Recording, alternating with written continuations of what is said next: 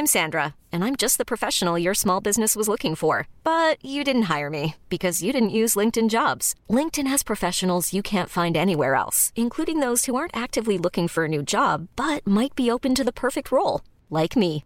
In a given month, over 70% of LinkedIn users don't visit other leading job sites. So if you're not looking on LinkedIn, you'll miss out on great candidates like Sandra. Start hiring professionals like a professional. Post your free job on linkedin.com/achieve today.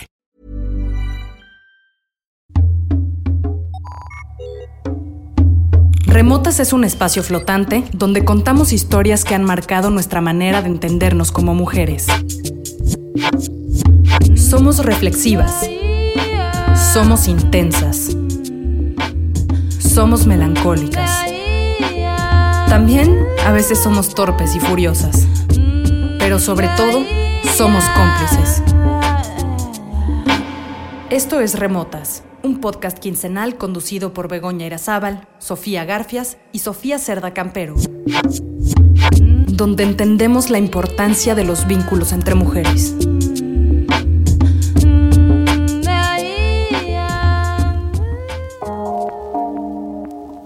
Bienvenidas y bienvenidos a un episodio más de Remotas. Yo soy Sofía Garfias y en esta emisión hablaremos del entrecomillado éxito, sus demonios, demandas y exigencias. Para este número, Sofía Cerda hace una remembranza de cómo vivió las presiones del sistema escolar durante su infancia y nos platica algunas reflexiones sobre la profesionalización y la vida adulta. Su relato es quizá un retrato de nuestra generación, atrapada entre el fin de las estructuras familiares y laborales tradicionales y el éxito individual como una obligación. También tenemos como invitada a Mariana H., conductora de radio y televisión especializada en música y literatura. Con su gran elocuencia y sentido del humor, Mariana nos comparte la manera en que su trabajo se entreteje con su vida personal. Sigue los contenidos de Remotas a través de remotas-podcast.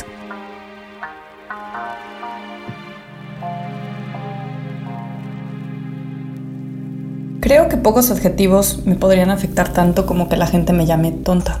Para muchas y para muchos podría pasar como un término infantil, así como de niños en el recreo que se dicen tonta, tonto tú, y pues no pasa de un pequeño regaño, porque no es como que le dijo puta o zorra, o esos tantos otros adjetivos que inventaron para humillar nuestra sexualidad. Pero yo de confesar lo contrario, para mí tonta carga con el peso de mis mayores inseguridades. Tonta para mí significa incompetente, incapaz, y eso, eso sí duele.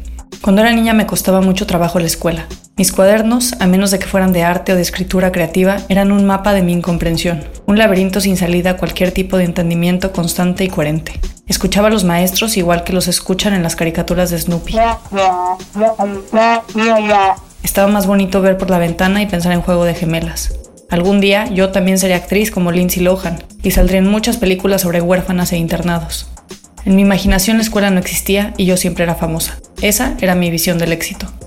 Al igual que a miles de niñas y niños en los 90, me diagnosticaron con déficit de atención y me mandaron Ritalin, una medicina para concentrarse que me daba insomnio y hacía que las palmas de mis manos siempre sudaran. Pero sobre todo, que me daba muchísima pena tomar y escondía de mis amigas y compañeros. Que nadie supiera lo que yo sabía. Que necesitaba una pastillita porque muy posiblemente era tonta. Mis papás me llevaron con tutores de matemáticas y de ciencias, con personas que me ayudaban a hacer la tarea que nunca hacía. Me llevaron también un tipo de gimnasio cerebral en el que nos daban módulos de ejercicios. Ahí conocí una niña, creo que se llamaba Cristina, que siempre iba con su uniforme de la escuela y podía ver con envidia que ella ya usaba brasier y comenzaba a fumar. Un día, mientras trataba de resolver alguno de los problemas de mis módulos, Cristina se me acercó y de un susurro dijo, Sí sabes por qué ¿verdad? Le dije lo que me había dicho mi mamá, que había muchos tipos de inteligencia y yo tenía unas áreas en mi cerebro que tenía que trabajar. Cristina me dijo que no con la cabeza. No, es porque somos tontas. Bueno, pues eh, bienvenidas y bienvenidos todos a, a este sexto episodio Remotas, eh, lo que significa que llevamos tres meses metiéndonos en sus orejas a través de este formato. Eh, nos sentimos contentas. Gracias, gracias a todos los que nos escuchan afuera, gracias a todos los que se han sumado a nuestras redes sociales. Eh, les recuerdo que nos pueden seguir a través de arroba remotas-podcast. Y que bueno, pues así como nosotras les hemos estado compartiendo nuestras nociones de intimidad y nuestros puntos de vista este, de este mundo eh, ligeramente absurdo, este, pues esperamos escuchar las suyas también. Eh, le doy la bienvenida también a, mis, a mis a tus remotas, a tus otras remotas. Otras remotas. Begoña Irazábal desde la Ciudad de México y Sofía Cerda desde Brooklyn. En su cumpleaños, además. En su cumpleaños. ¡Wow! Te cantamos en el cumpleaños número, en el número 32. 32. ¡Wow! Pues no es mucho ni poco.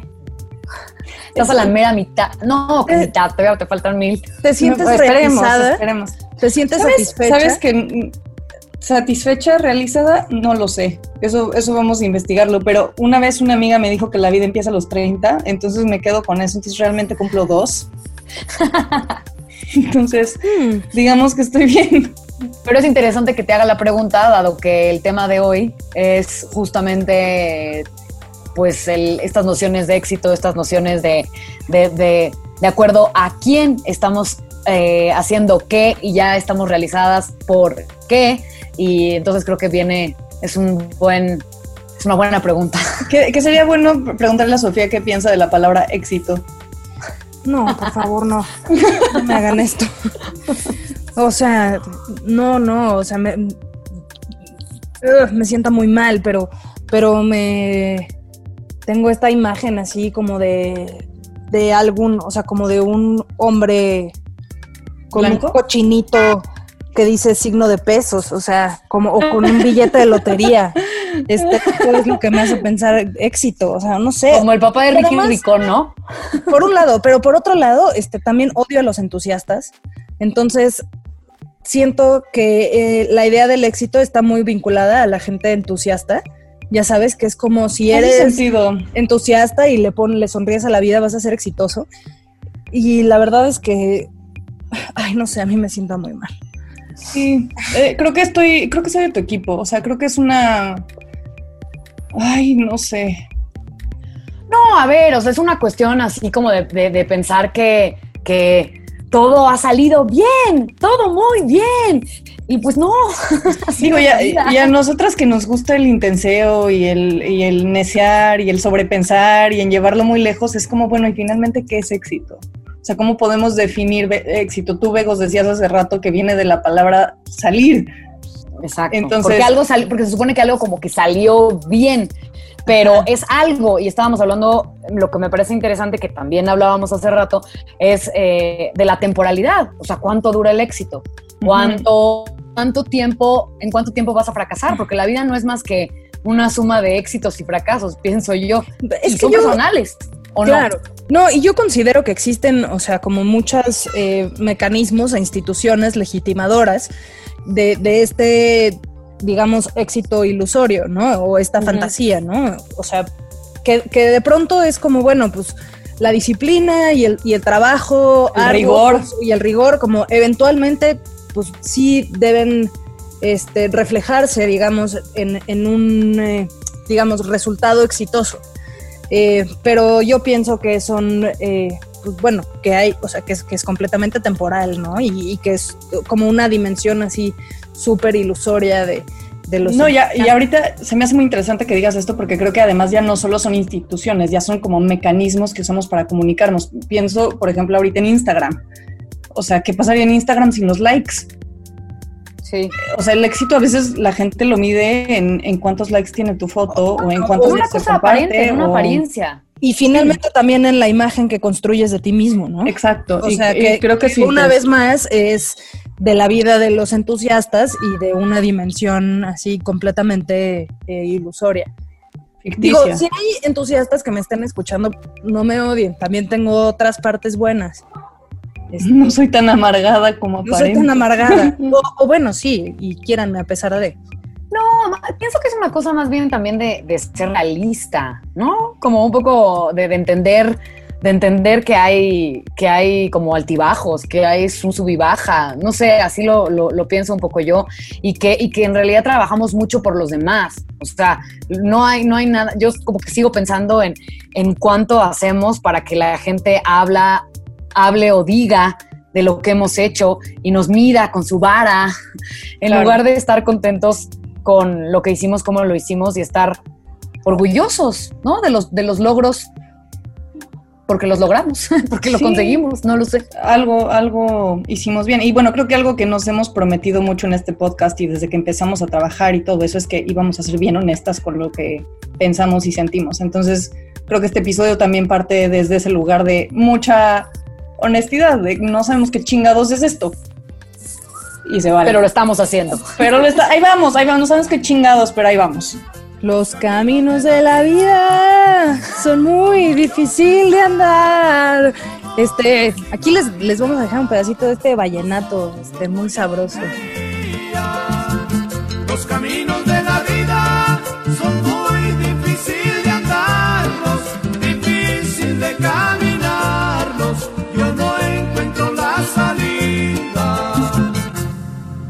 Pasé la secundaria y prepa un poco como pude. Mi supuesto déficit de atención también me volvía floja. Era una buena excusa para rendirme ante lo que yo consideraba imposible. Las matemáticas, la física, aquello que no se podía poner en palabras como a mí tanto me gusta hacer. Sin embargo, no era un tema de falta de atención, sino más bien de una atención selectiva, porque podía recitar sonetos de Shakespeare de memoria, pero jamás, jamás aprendí a identificar las partes de la mitocondria. Mis últimos dos años de prepa requerían un diploma de bachillerato internacional para graduarse. Este es un programa de dos años que involucraba una serie de exámenes y trabajos calificados en no me acuerdo qué país. No pasar no solo significaba no tener un diploma mamón, sino no tener prepa y tener que tomar los exámenes o terminar la prepa abierta. Más allá de eso, no pasar significaba fracasar, demostrar incompetencia. Cada año, cuando los resultados llegaban, los estudiantes de último año debían presentarse en la escuela, y uno a uno les iban dando el veredicto. Pasar con muchos puntos, pasar mediocremente, pasar apenas o no pasar. Siempre había uno o dos que no lo lograban y toda la escuela se enteraba. Había llanto, había vergüenza, había chisme. Lo peor es que se sospechaba que yo entraría en este último grupo de personas, las fracasadas. El día que recibí mis resultados, el coordinador de bachillerato internacional me dijo, pues probaste que nos equivocamos, pasaste. Lloré de alivio y le di las gracias. ¿Por qué? No sé. Gracias por tu tormento, gracias por tus malos tratos, gracias por tus groserías. Durante años esta persona había sido agresiva conmigo. Azotaba puertas, gritaba, tenía favoritismos obvios. En alguna ocasión me dijo que se sorprendió al ver que yo había resuelto un examen de español casi perfectamente. No puedo creer que esto lo hiciste tú, fueron sus palabras. También llegó a comparar mi capacidad con la de mis hermanas. Hizo lo mismo con varios otros estudiantes. Hace tiempo soñé con él. En mi sueño le preguntaba que por qué me odiaba tanto. Era solo una niña, le decía. Desperté antes de que pudiera contestarme. Reflexionando un poco, me imagino que su malestar venía de que yo y el resto de los desconcentrados, a quienes también atormentaba, le reflejábamos su peor miedo. Quizás él también se sentía como un tonto. Quizás a él también alguien le había dicho que no lo lograría. Quizás era la única forma en la que podía demostrar autoridad o poder. Durante años su fantasma me persiguió y se manifestó en otros. En el jefe soberbio y misógino que me gritaba y de quien jamás me defendí, en el psicoanalista lacaniano a quien le quería probar que era lo suficientemente inteligente para ir a terapia con él. Se manifestó también en mis relaciones, buscando personas que me trataban como si yo fuera desechable, porque no me sentía meritoria de más. Sofía Cerda nos ha platicado sobre sus experiencias en la escuela y sobre las contradicciones de un sistema que insiste en el éxito individual, pero no reconoce las particularidades de los individuos. Ahora, escucharemos algunas reflexiones de Mariana H., quien ha colaborado con diversos grupos de televisión y radio desde hace más de 15 años, y es una de las voces mediáticas más notables en torno a la divulgación de la lectura.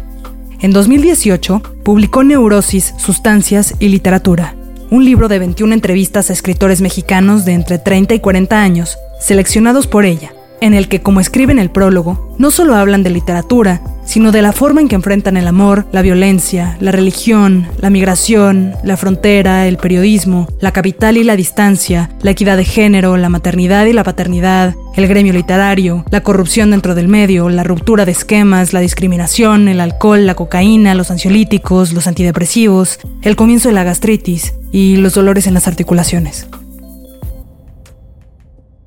He tenido momentos muy, muy emocionantes. Eh, y, dentro de muy poco tiempo, en ese mismo momento, en esa misma época, digamos que la riego en algo y entonces digo, a ver, te calmas y no te emociones y, y, aquí hay que ir. Soy una persona muy insegura, la verdad es que soy muy, muy insegura. Entonces, cada vez que una presentación de un libro, por ejemplo, eh, de cinco personas sale muy bien, o en la FIL que he estado ante, no sé, 200 personas presentando a Juan Villoro y sale muy bien, me da igual de, gusto. Bueno, claro que me da un poco más de gusto si dejo a mi lloro. O una vez me tocó una muy buena con, con Pérez Reverte, que no es que sea mi autor favorito, pero es una figura muy, muy importante, ¿no? Entonces, em, cada salida de una presentación que sale bien, yo me siento muy, muy feliz, pero no es una cuestión que yo diga ya estoy absolutamente legitimada. Ni tampoco en la locución o en los programas de televisión. Yo creo que es muy de día a día de cuando conecta un chiste, cuando conecta una pregunta y te dicen gracias por esta entrevista o qué buen programa. Esos son esas pequeñas como chispas. Lo demás yo creo que es muy sano para todos que no sea una, una, situación que digas ya la hice, estoy completamente satisfecha, legitimada, comprobada. Yo creo que, yo creo que no. No, me, me halagó mucho que me, me invitara Penguin Random House a escribir un libro acerca de autores mexicanos, pero igual de todos modos decía, ay, seguro es porque les caigo bien, ¿sabes? Así soy yo.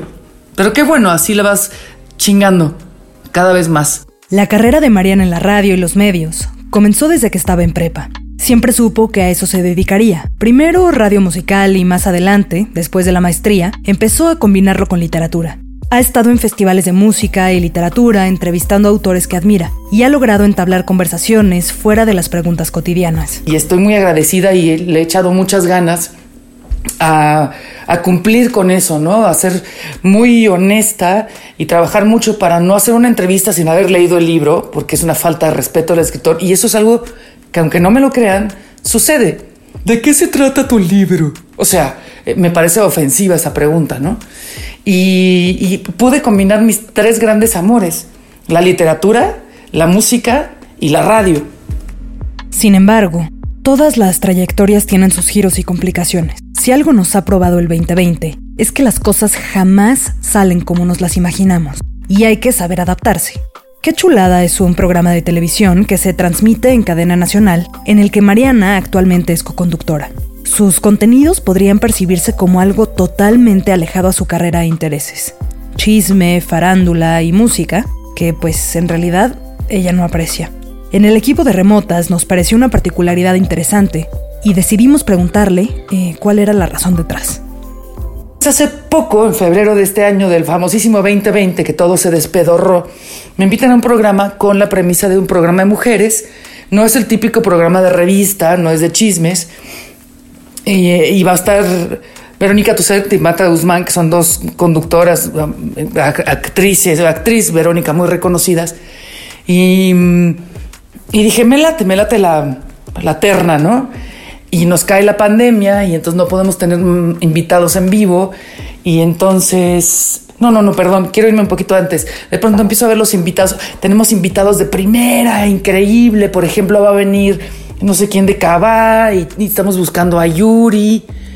Yo dije, en la madre. Yo se los juro, fui a. Teníamos todavía cuando se podía salir un cantinazo con mis dos grandes amigos, Carlos Puch y Julio Patán, y no me dejarán mentir, me la pasé llorando toda la cena. Porque decía yo, ¿qué voy a hacer ahí? ¿Quién me va a volver a invitar a, presentar un libro a la FIL si estoy hablando con los de Kabai, con los de Jitsi o Jutsu o, no sé, pinches grupos horribles? Y, me sentía yo muy mal. Todavía empezamos el programa y cayó la pandemia.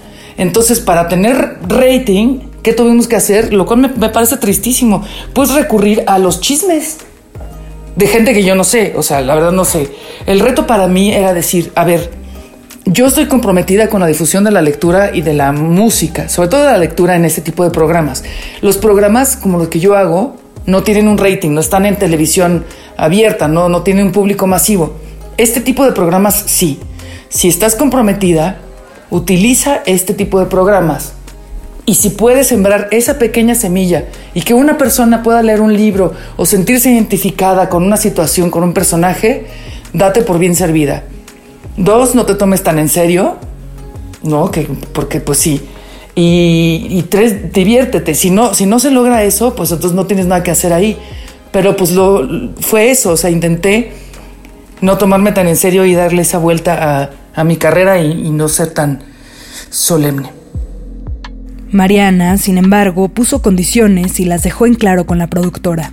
Si a mí me dejan decir que lo que acabo de ver que acabo de, que, que, acabo de ver aquí en el programa un video de Talía con Río Roma.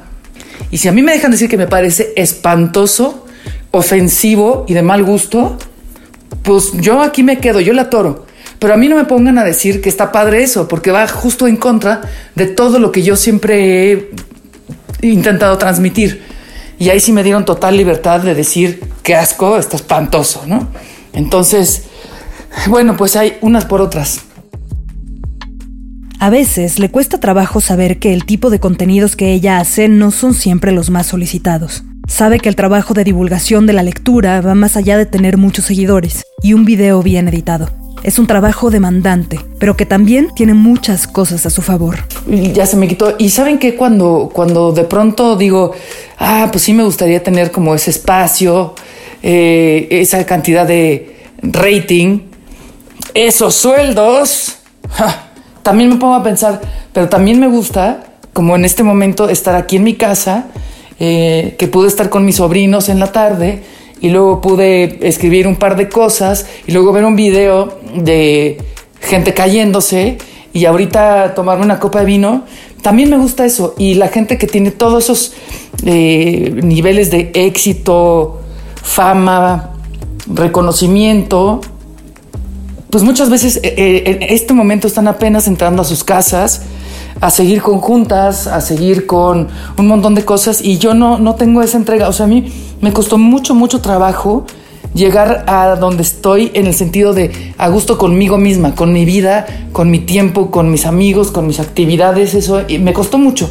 Entonces, me gusta mucho cómo es mi vida ahorita y no quisiera estar todo el tiempo en ese jale infinito para llegar a esos a esas estratosferas mediáticas.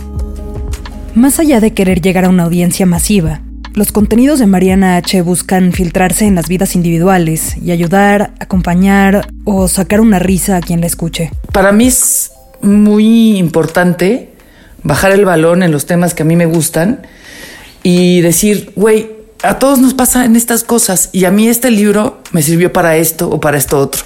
O no me sirvió para nada, pero me reí y eso ya es un, es un gran punto, ¿no? Es un, o sea, para mí alguien que te hace reír en este mundo es valiosísimo. O sea, sí, claro, todos somos iguales, pero yo digo que los que nos hacen reír valen por dos.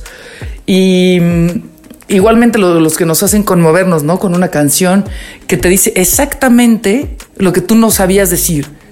No, que es mucho lo que tiene la poesía, es mucho lo que, y bueno, la, la- la música, obviamente, ciertas líneas que dices, güey, claro. Y ahí es donde nos damos cuenta que somos mucho más hermanos, a veces más predecibles que lo que pensamos, y sobre todo que estamos menos solos, aunque sea como un, como un cliché. En la radio que a mí me gusta, que es la radio tradicional, de no tener una cámara y, y estás tú solo en una cabina hablando, mis programas de radio casi siempre han sido en la noche.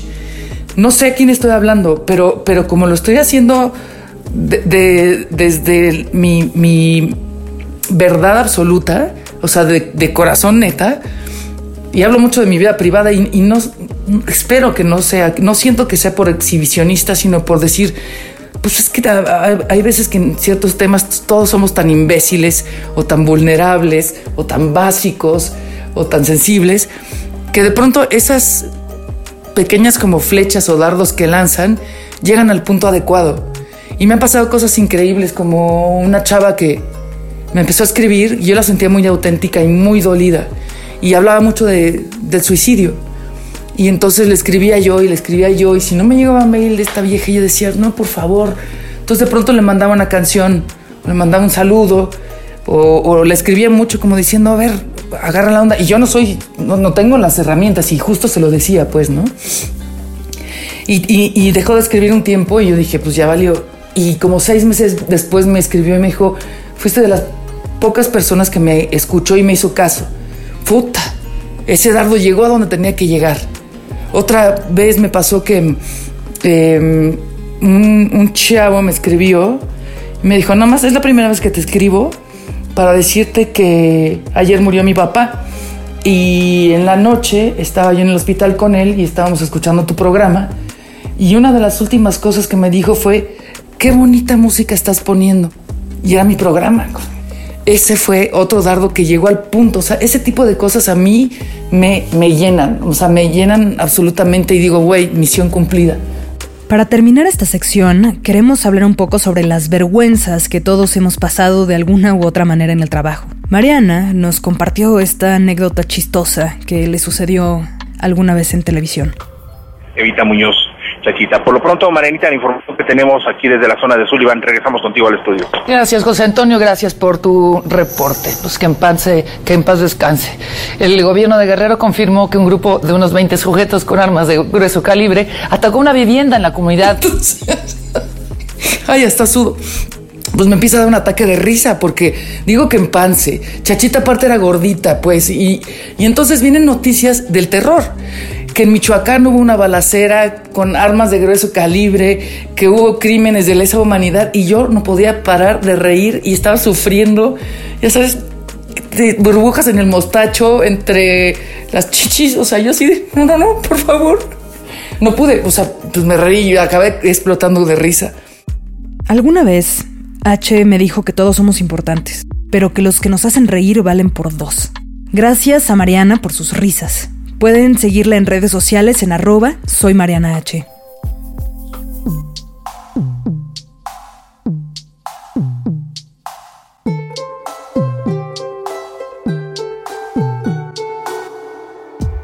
El éxito, como quizá hemos empezado a entender, es algo subjetivo y pues nos puede afectar a todos de alguna manera. La idea que tenemos de lograr algo o ser alguien puede ser agotadora y alejarse de lo que realmente queremos o quienes somos en esencia. Eh, Begoña también ha compartido estas frustraciones. Tuve una galería de arte. Pensé que quería vender arte, pero en realidad lo que me gustaba era contar historias y tratar de convencer a cualquiera que me escuchara la razón por la que una obra de arte le convenía. Porque el discurso venía al caso con su contexto, con su pasado, sus gustos, su historia personal. Pero era muy difícil. En pocas ocasiones lograba la venta. Y muchas veces no sé bien si fue por compromiso. Ya sabes, por ayudar a esta chava que está haciendo algo bien padre. A la gente que iba, le interesaba ver la expo, ver a la gente, divertirse, ser parte de alguna manera. Para nada es contra ellos. El público lo es todo. Mientras, yo me enojaba de haber invertido tanto y perdido más, cuando nadie preguntaba ni los precios, y los cazacocteles se acababan el alcohol de un patrocinio que me había costado mucho trabajo conseguir. El problema creo que está en que yo digo que sí a todo. A ver hasta cuándo alguien se da cuenta de que soy talentosa y me paga mejor, o me compra una obra de arte, dona mi proyecto, o invierte en mí. Pero claro, nunca quiero hacer Exceles. Uno espera que las ideas se traduzcan en dinero y no es tan fácil. Existen los procesos. Cuando decidí ya no tener espacio físico de galería, sentí un alivio. Ya no podía más. Me sentía enojada, defraudada, agotada. También me costaba mucho aceptar y decirle a la gente que no era negocio, que siempre tenía que trabajar en otras cosas para salir del paso. Ahora viéndolo con un poco de distancia, pienso que nunca supe pedir ayuda y que creí que todo lo tenía que hacer yo. En realidad es que soy mucho más controladora de lo que pensaba. Debí de haberme dado cuenta de que hay personalidades para todo, y que aunque no lo crea, hay gente que disfruta hacer números, que hay alternativas, no solo ofuscamiento y la sensación eterna de haberse metido a nadar en esa tormenta dentro de un vasito de agua. Es muy cansado hacer y hacer para que algo pegue, pero sin estrategia, solo por creativa. En la escuela deberían enseñar a trazar rutas críticas, y claro, Excel sin parar. Muchas veces he relacionado el éxito con alguien que es multitask o alguien que puede dirigir muchos proyectos, hacer muchas cosas y hacerlas todas dentro de lo que se considera bien, aunque suene muy subjetivo, con alguien que rápidamente desarrolla planes y aparenta tener todo bajo control. Pero no se trata de eso, se trata de saber acotar y de setearse objetivos que nunca sean demasiado ambiciosos. Simplemente metitas que en el transcurso del tiempo hagan una grande.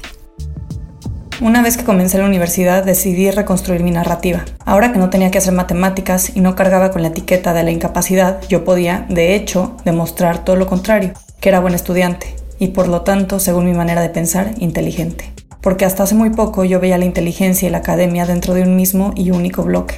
Y eso sí es una pendejada. Me obsesioné con ser percibida como una persona sofisticada, como una persona, entre comillas, inteligente. Odiaba a esa niña distraída y desobligada que fui por tanto tiempo. Jamás hablaba de ella, de esa persona que de cierto modo seguía siendo. Hasta hace muy poco, cada vez que publicaba algo de lo que me sentía orgullosa, pensaba en un video que me mandó una amiga hace tiempo.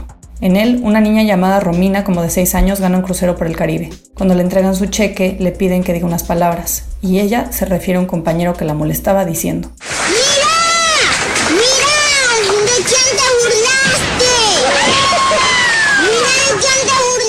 A veces me dan ganas de ser Romina, de enviarle todo eso que ahora siento que me da validez a las personas que no creyeron en mí.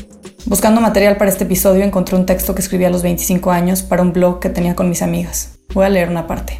No sé en qué momento decidí que quería convertirme en una supermujer, de esas que todo lo tienen o eso aparentan, de esas que se admira. Quiero un sueldo que me mantenga tranquila todo el mes, quiero una pareja estable, quiero ser ordenada, quiero tomar menos, quiero que me guste hacer ejercicio, quiero estar hermosa, quiero una maestría con todo y beca, quiero el éxito profesional, quiero un bolsón con estatus de mujer trabajadora, quiero leer más noticias, quiero involucrarme en más causas sociales, quiero no prescindir tanto de lo material, sí, ya sé, bien que se me antoje ese bolsón. Quiero reconocimientos, quiero ser admirada, quiero que no me vuelvan a lastimar, quiero no tener rencores, quiero, quiero, quiero. Hoy cumplo 32 años y no sé si lo logré. Y si sí, ¿qué fue lo que logré? Puedo palomear algunas cosas de la lista que yo consideraba que eran el camino para el éxito, pero la verdad es que sigo estancada con muchas otras. Y otras, como el bolsón, la verdad es que me dejaron de importar. En un ensayo escrito por mi idolatrada Gabriela Wiener, en el que habla sobre las inseguridades que le provoca su apariencia, ella concluye diciendo, hay un dibujo, una pequeña viñeta que hice a partir de una frase que me dijo alguien que me ama a pesar de mis trastornos, de mis complejos, o precisamente por ellos. Dijo, me hubiera gustado conocerte de niña y decirte que eras la niña más bella del mundo. En mi dibujo, él viaja al pasado, me encuentra, me sienta en sus rodillas, y como él es el hombre más bello que yo he visto nunca, me dice esa frase al oído y yo lo creo, y nunca más se me olvida. Así, en esa historia alternativa de mi vida, yo creceré sin el trastorno y no me haré más preguntas. Ahora yo lo pienso. Si hubiera conocido a la niña insegura que fui, a la adolescente despistada, a la veinteañera pretenciosa, les diría que no tuvieran miedo, que el éxito no es individual, sino colectivo, que el éxito no es el nombre de tu escuela, ni las calificaciones, ni la marca de tu bolsa, ni el sueldo. Esos son adornos. El éxito es la empatía, el éxito es ser valiente, el éxito es saber que eres una persona en la que la gente puede contar. El éxito es saber querer. Sobre todo le diría a esa niña que no se preocupe, que jamás fue la tonta que ella pensó.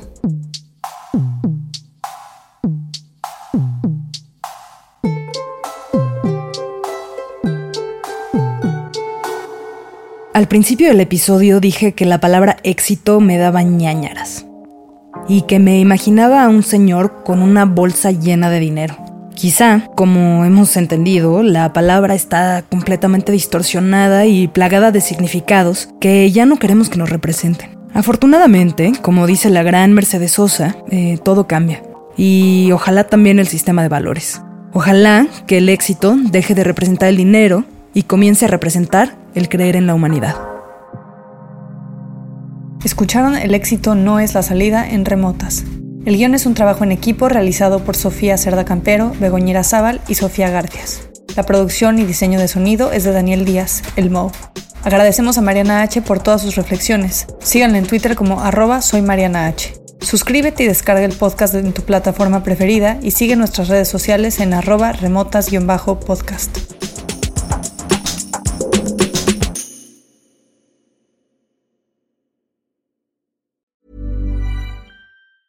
Planning for your next trip?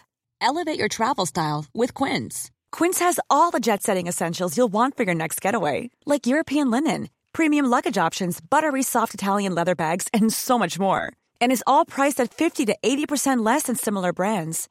Plus, Quince only works with factories that use safe and ethical manufacturing practices. Pack your bags with high-quality essentials you'll be wearing for vacations to come with Quince. Go to quince.com/pack for free shipping and 365-day returns. If you're looking for plump lips that last, you need to know about Juvederm lip fillers. With Juvederm Volbella XC and Juvederm Ultra XC, your lip look, whether it's subtle or bold, can last up to one full year with optimal treatment and no additional maintenance. Find a licensed specialist and see if it's right for you at juvederm.com today. That's J U V E D E R M.com. Add fullness to lips in adults over 21 with Juvederm Volbella XC or Juvederm Ultra XC. Do not use if you have severe allergies or a history of severe allergic reactions, or if you're allergic to lidocaine or the proteins used in Juvederm. Tell your doctor if you have a history of scarring or taking medicines that decrease the body's immune response or that can prolong bleeding. Common side effects include injection site redness, swelling, pain, tenderness, firmness, lumps, bumps, bruising, discoloration, or itching. As with all fillers, there's a rare risk of unintentional injection into a blood vessel, which can cause vision abnormalities, blindness, stroke, temporary scabs, or scarring. For full important safety information, visit juvederm.com.